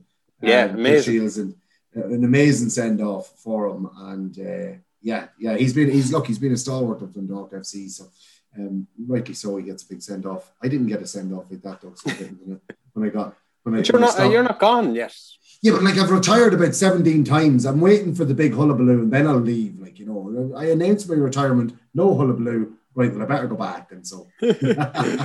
um, the next one up is from Navan O'Mahony's, and they said Zach Rocks fundraiser. And I actually have a bit of information, yeah. and, and all due credit to Mr. Colin O'Brien for sending me this. And I'll just read it out if, if you don't mind, Mickey. Absolutely. Um, as some of you know, our under 11 player, Zach Moran, is currently ill in Temple Street. He's a boy with an almighty grip and a powerful kick. The highlight of this year has been getting getting back onto the training pitch to see his friends and play all of the sports that he loves. However, on the 6th of May, things changed dramatically. Zach was diagnosed with a tumour on his brain stem, having only shown small symptoms over the previous week. Dave and Katrina, his parents, were advised that major surgery would be required to try and remove it in Temple Street. Fortunately, the surgery was sooner than expected as Zach became quite unwell. Zach has been diagnosed with a grade four, highly aggressive uh, malignant tumor, which is treatable but not curable. Only three out of the four tumors could be surgically removed. This news has been a huge shock to his parents, Dave and Katrina, his brothers Matthew and Danny, his sister Bevan, and extended family. In the space of just one month, Zach's life has changed from playing all of the sports, Fortnite, and Lego to residing within the hospital. He requires a chair for mobility and round the clock care. He's a strong, resilient, and brave and brave uh, boy and has faced his illness with courage and determination beyond his 11 years. However, he faces a tough road ahead.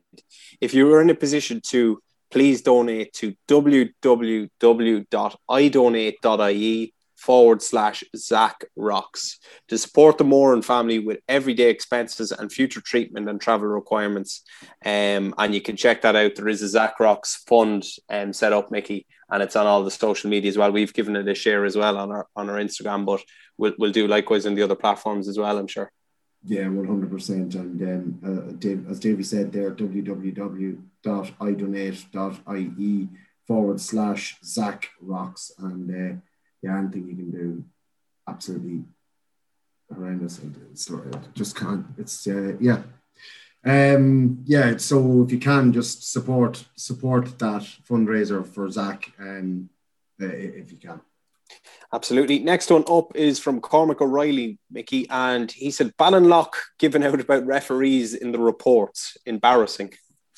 Oh God, um, Susan, Susan, hello, Susan. She's been, she's been in touch, Mickey, and she just said that she's sick giving out about all the wides and drop uh, drop shots going short, so she had to give out about something else. She's looking for something referee. else to give it. Yeah, yeah, yeah. Okay, okay, yeah. So we'll allow her. We'll allow her that one. So we will. Yeah, she does like a bit of a moan about referees, though. I've seen it before. Oh! See it again. um, especially when they don't win. When they win, there's never a mention of it. Like, but the referees are brilliant of... when they win. exactly. Um, lengthy one from John Kelly. So bear with me here, Mickey. It's a bit of an essay, but Andy unlucky with injuries. Eight players injured versus Kildare. Ten players injured plus in the league in spring of last year. Andy also unlucky that there's been no backdoor for the last two years. Meath have done, would have done well and developed as a team in the back door. Need to give Andy Mack another two years. Unlucky with injuries, currently the best man to bring us forward. We must not repeat the mistakes of 2005 to 2012, where we sacked managers. We have to be patient. I mean, 10 injuries plus in 2020 Spring League for Meath. Um, and then he just follows that up by any news and the injuries to Menton and Keoghan, Walsh, Jones, or any team news. But I'd imagine we will cover all of that latter stage in, in the Patreon podcast. Yeah, we will, and, and and if we can get any information before we do the Patreon uh, podcast later in the week, we will, and uh, you know we will announce it on that. We don't have anything at the moment to report, but um, yeah, look, um, obviously there must be a lot of people calling for Andy's head or something like that when when that message has to be sent through. Um, I know that there's been a lot of uh, there's the, look, the, Andy McEntee has his has his fans and he has his enemies, and, and and and that's just the way it is when when you're going to go in to manage Meath, uh, the Meath senior football team, you have to be prepared for that because the thing about Meath supporters is they demand success straight away.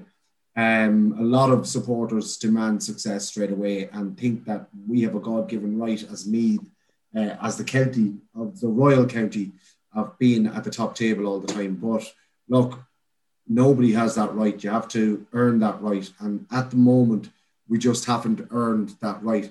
And I think was a column uh, sent that in. John Kelly. Sorry, John Kelly yep. is right. In, in, when you look at it, the last few years, we would have made even more progress than we did had there been a back door, had there been Super Eights, you know, all that kind of thing. You know, we could be in a different um, it could we, could we could have a completely different outlook on what's happening in Meath football at the moment. But it is what it is, and we'll have to see what happens um, with the championship. And you know, then the county board and Andy McEntee will sit down and have a chat. Absolutely. Tom O'Connor next in, and he wants to know is there any good beer gardens in Navan to watch the game on Sunday if you weren't to get a ticket? No, so I, I, just I just tagged a few of the pubs that we do follow on Instagram. So uh, P Clark's was one, Ryan's was another one, and the Round O was the was the third one that I tagged in. I don't know if you hadn't tagged to that, Mickey. Yeah, well, Ryan's is not open at the moment. They won't be opening until the pubs are allowed to do indoor dining again and do indoor pints. Uh, the round O is closed at the moment due to a COVID uh, case uh, within their staff, um, and it's all precautionary. Nobody else has has got COVID, so they have to close for a number of days. I don't know if they'll be open on the weekend. You did mention P Clark's. P Clark's is open and has a lovely beer garden. There are a couple of other beer gardens open around the town. Uh, the Railway Bar, um, that used to be the land, uh, used to be the um, uh, Smiths, uh, Smiths of the God. Smiths on the Square. No, not Smiths on the Square. It's opposite the the, the Mercy Convent. Mercy Convent. Um, used yeah, to be. It used to be. Um, Jesus Christ, I can't remember. I can't remember the name of it. The Flathouse. It Flathouse, it was the flat. Yeah. And it's now the Railway Bar. It is a beautiful beer garden and it is TVs. And uh, yeah, that's that's that's that's what uh, they're the ones that I'd recommend at the moment. So P Clark's definitely be open, and so will um, the Railway Bar, which is a lovely garden at the back. But yeah, and there might be a couple more. So head on in there, Tom, and uh, don't worry we'll, we'll not see you dry anyway. So That's for sure. Carl Gibney next in, and he said Alan Moore setting Davy and George as his lock screen. Um, and I got sent a video earlier on. It is true. So myself and Mr. George Plunkett um, took a socially distant photo uh, two weeks ago when I was in visiting George in the Blackwater, and I sent it to Alan Moore, you know. And lo and behold, Carl Gibney sends me the picture of Alan Moore's screensaver, and it is me and George in that photo. So uh, bit bit odd, but yeah. Well, whatever. not not odd. That's that, that's true love, Davy. True love. True love to, to is George a screensaver. True love is a screensaver, so it is. Yeah, absolutely. Um, Rising from the Dead is the one and only PS tapes. And, you know, I know he's been sort of busy and everything, so I can't give him the final say this week because he sort of has to build himself back up to where he it's was. to earn that right. Oh, I, does. I see, um, I see. But and it's not even that well, it's not not that it's not that good, but it's it's he's actually looking for a bit of information. So the first bit he says he can't buy a Meath ladies jersey for a child under the age of eight. What's that about? Men's available from mm. newborn up have a word with Masita and uh, Meath LGFA, please, lads. And I'm reliably informed by Eddie Kirby, who's got in touch to say that you actually can get them. Um, let me just get the message that Eddie came in with, and he just said Masita does from age one plus with newborn in brackets. So maybe Paddy just has to have another look. Yeah, maybe maybe he went to a sports shop and they uh, told a little fib just to get rid of him out of the shop uh, something like that. You know what I mean? Um, but he's uh, an awful man to get rid of, isn't he, Mickey? When he starts. uh, look, I'd say I'd say what happened there is that he went in to buy uh, his little lady um, the, the jersey, and um, yeah, and um, somebody in the shop probably says, "Oh, well, look, they only do them from eight up or whatever." But uh, yeah. Mr. Kirby there, Eddie Kirby, has got in contact to say that they do do them. Paddy, maybe go on to the Masita um, website um, or take a trip over to your the lads in Kells there, and uh, they'll look after you maybe in the shop. Yeah, absolutely. The next one's been sent in anonymously, anonymously, Mickey. Um, but it's an interesting one, right? So, and this is crazy stuff. But Ben McGowan playing club hurling Friday, when not allowed by the county, ends up marking the county selector. Where mm. would you see it, Mickey Brennan? Ouch, ouch, ouch, ouch. And that was what we alluded to earlier on, uh, Davy Rispin, when we were talking about the, the, the, the, when we were previewing the Ratoath game. You were saying that you may have heard that the McGowans have, have, have uh, released themselves from the senior, uh, Meath senior hurling team and are going to make themselves available for a third football team. So that'll be very disappointing if that is true. And, and I'd be disappointed for Nick Weir if that is true. So again, I'm led to believe that possibly Ben and Dahi McGowan have have since departed the Meath hurling panel. Um, as a result of this, Dahi also played in that game on Friday night against Kilmessan, where I can only imagine it was Stephen Clinch who was playing for Kilmessan, who is of course Nick Weir selector. And um, yeah, look, it is what it is. It's probably an unwanted distraction a week out from championship, but but there you go. Yeah, um, disappointing and and. Uh hope for Nick Weir's sake that that's that's that's not the truth. Absolutely. Um, next one up is from. Bear with me. We have a huge amount to get through this week. Sorry, Mickey. Uh, the next one up is from Brian Flynn, and Brian just said Longford next Sunday. Nice to have a home game. Yeah, we we, we, we alluded to this at the start of the podcast. Longford in Tailteann next Sunday, 3 p.m. It is, and you know, like it hasn't been a terribly bad year for me this year. Okay, and we lost our semi final to Kildare in the league. And um, if lessons are learned from that, there's no reason why we can't have a good championship campaign. No, absolutely. Hopefully, it's it's going to be a massive occasion though, and, and a huge game for the county. Um, Jelly is back in again, and he said, "Any advice for Peter Duffy, who still can't get a tan after spending a fortune on the sunbeds?" Well, JV Rispin, I think this is your forte. Well, I just told him that you'll never get a proper tan by doing the sunbeds. You have to do it right if you're going to do it at all. And what's that now? Do tell us. The bottle.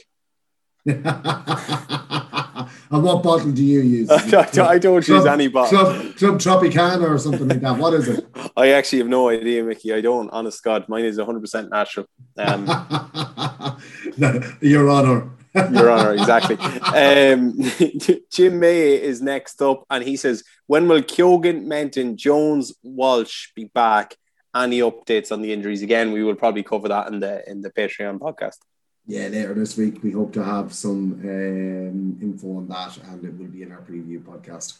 Uh, Aoife Kane said Meath Ladies Division 3 champions 2019, Division 2 2021, Division 1 question mark, crossed fingers. Yeah, we mentioned this earlier on as well. What a couple of years it's been for this group of girls.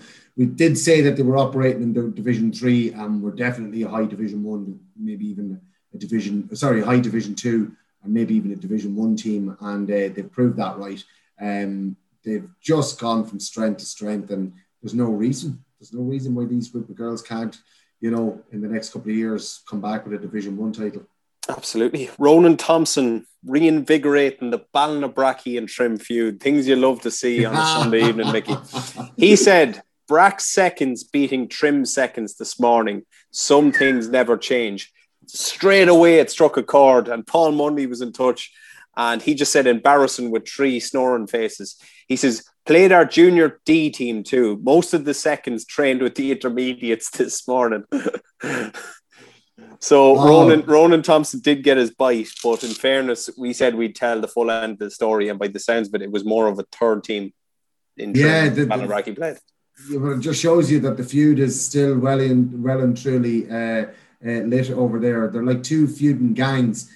You know, it goes mad. It goes mad for a few weeks, and there's a load of drive-by shootings. Then, go, then the guards come in and they settle things down for a few weeks, and then somebody will insult somebody else, and the whole thing goes again. So I can imagine what it's going to be like on our Instagram interactive for the next three weeks. Yeah, uh, Paddy Short next thing, and he just asked any tickets.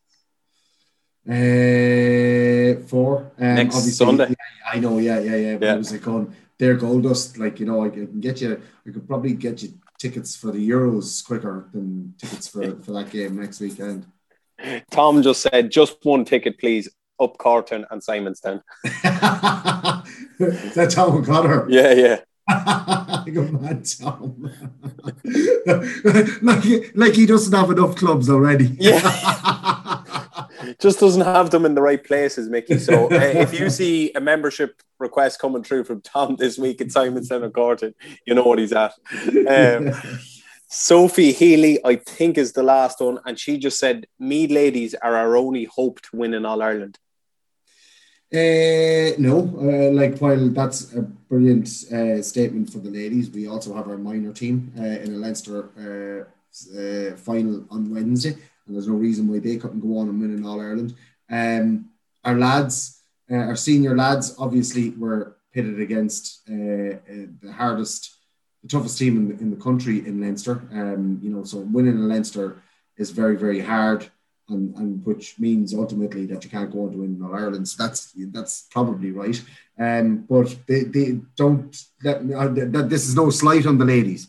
The ladies are class and they've just been the absolute pride of the county for, for the last six months, and uh, they're continuing to do so. Um, but we do have other teams that can win All Irelands as well, and, and, this minor team, hopefully under the stewardship of John McCarthy, can can can emulate what the ladies have been doing. Yeah, um, two more actually have come in. Uh, Ellen Blake is next, and she said Podge Plunkett and Joe Blake on the Sun Meds? Question mark. Did see Joe Blake actually, and I thought he he looked. Uh, he's kind of dark though. Anyway, to be fair, do you know? So yeah, he's probably more natural. Podge Plunkett, I would say, would be a little bit more pale, and if there is a bit of a tan, it would be questionable. But that's open to interpretation. Yeah, um, you know, look, Joe Blake can do what he wants at the moment. Um, after his performance, he can do no week. wrong. He can do no wrong. Like after his performance last week, he even he even summoned the PRO of uh, St Brigid's to put out a match report. After Who incidentally is Ellen Blake, and well, she is also his sister. Yeah, yeah. Like, so, can you imagine texting your sister and saying, "Come here, get that out there." Yeah. People need people need to know the name Joe Blake, and I want it to be a household name by the end of the month. And by the end of the month, he wants to have a tan because people are going to want to interview him and stuff. We'll be doing an interview with him next, Davy Rispin. We might do, yeah. Um, last one, and I feel this is becoming a repetitive question from Brendan Byrne every week, which is a bit worrying. Um, how's the head? well, Davy, how is the head? It's not too bad, Mickey. How's your head? Yeah, look, mine's grand actually. Yeah, yeah. I went from uh, see. Look, I was out for a birthday meal and stuff last night, um, and uh, so there was food consumed as well over the course of the night, and there was plenty of different uh, alcoholic beverages, which I'm not. And I just want to let our, our friends know out there drink responsibly because I do. Um, but Davy Rispin, on the other hand, is totally irresponsible when it comes to drink. He drinks Malibu milk. I actually didn't. Would you believe these sort of lads I was drinking with uh, didn't even entertain Malibu and milk? I didn't really know them that well, you know. So I just I just went with what was going, which was uh, vodka and Red Bull last night. Jesus Christ of Almighty! Did they make a man of you this weekend? Did they, Amy? well, these lads are D fours now. Come on, Mickey. I don't think you could. Let's call it spade a spade. Absolutely. Well, look, it seems that Davy's head is not too bad today. My head is not too bad today. Um, but you know, you never you never know what uh, uh, would be the story next weekend if if if all goes well with the hurlers and the footballers and uh, the minors during the week. Um, Davy, is that everything from our Instagram interactive? That's all from Insta this week, Mickey. Yeah. Davy, um, it was announced uh, this week as well that we have a new under 21 management team after Bernard Flynn and his uh, management team obviously uh, vacated the position a couple of weeks ago um, after the, the, complete debacle that it is. But in fairness to me, County Board, they've they've uh, well they've, they didn't have much time. They had to get somebody in, and they've appointed Barry Callahan and Sean Kelly as uh, the management team for, for this year's under 20 championship. It's very disappointing. They obviously had to uh, like we wish the lads well, but it's very disappointing that it came to that and that at such a late uh, stage and at such short notice that they bring in a new management team. Yeah, and and what I would say, and I, I know Barry um, and indeed Sean, they're two great Meath men, two superb coaches. They're only in there because of the, you know, because they care about Meath GAA, and that's exactly it. Um, well, again, that's not to say that Bernard Flynn and his management. No, I know, geez, no, no, yeah, but no, no, no, I, yeah, yeah, yeah, what I'm saying just, is they would not see us stuck without a management. Exactly. That's sort of what I'm saying. And th- to be fair to them, in such a short space of time, they formed quite quite a formidable backroom team. Maybe just not quite as formidable as Bernard's was, but they have Paddy Gilson and Stephen Bray and uh, Paddy Reynolds. I think is the yeah. is the third selector in there. So in fairness, good good team. They took training last Tuesday. They played a challenge match, I believe, last Thursday or Friday against Monaghan as well. Probably just to see the squad because obviously they're coming in and they're inheriting the, the squad that obviously Bernard had formed as well. So it's not an easy situation for anybody, but they're just doing their best for with what they can. Yeah, absolutely. And and, and, and, and you know, I have to back what you say there. We wish them well and the whole lot, and and, and they're there because they wouldn't like to see Meath stuck, and they are Meath men to the backbone just as much as Bernard Flynn and his team were. And you know, just feel for Bernard Flynn and his management team because they were doing such great work, and uh, you know, they, they were left in a position where they they couldn't. They, their, their position was untenable really, um, because you know, as Bernard Flynn said, it was all about integrity at the end of the day, and if he didn't walk you know, uh, it would have sent out the wrong message as well. So caught between a rock and a hard place. So um, yeah, but we do wish, as we said, Barry Callahan, and I know that Bernard Flynn wishes Barry Callahan and Sean Kelly the very best of luck with this under 21 team um, too. And that will be coming up in, in, a few weeks' time as well. Davy Rispin will be previewing that that game too. Yeah, absolutely. You won't find it. And again, it's purely dependent on what our minors do mm-hmm. on Wednesday night when they'll be out. I think if they win the 20s won't be out until the semi final at Leinster, I believe. Yeah, which will be later in July, I think it is, towards the end of July. Davey, have you anything else for this week's We Are Meath podcast? That's all from me, Mickey. And that's all from me. So, uh, We Are Meath, why it matters more, folks.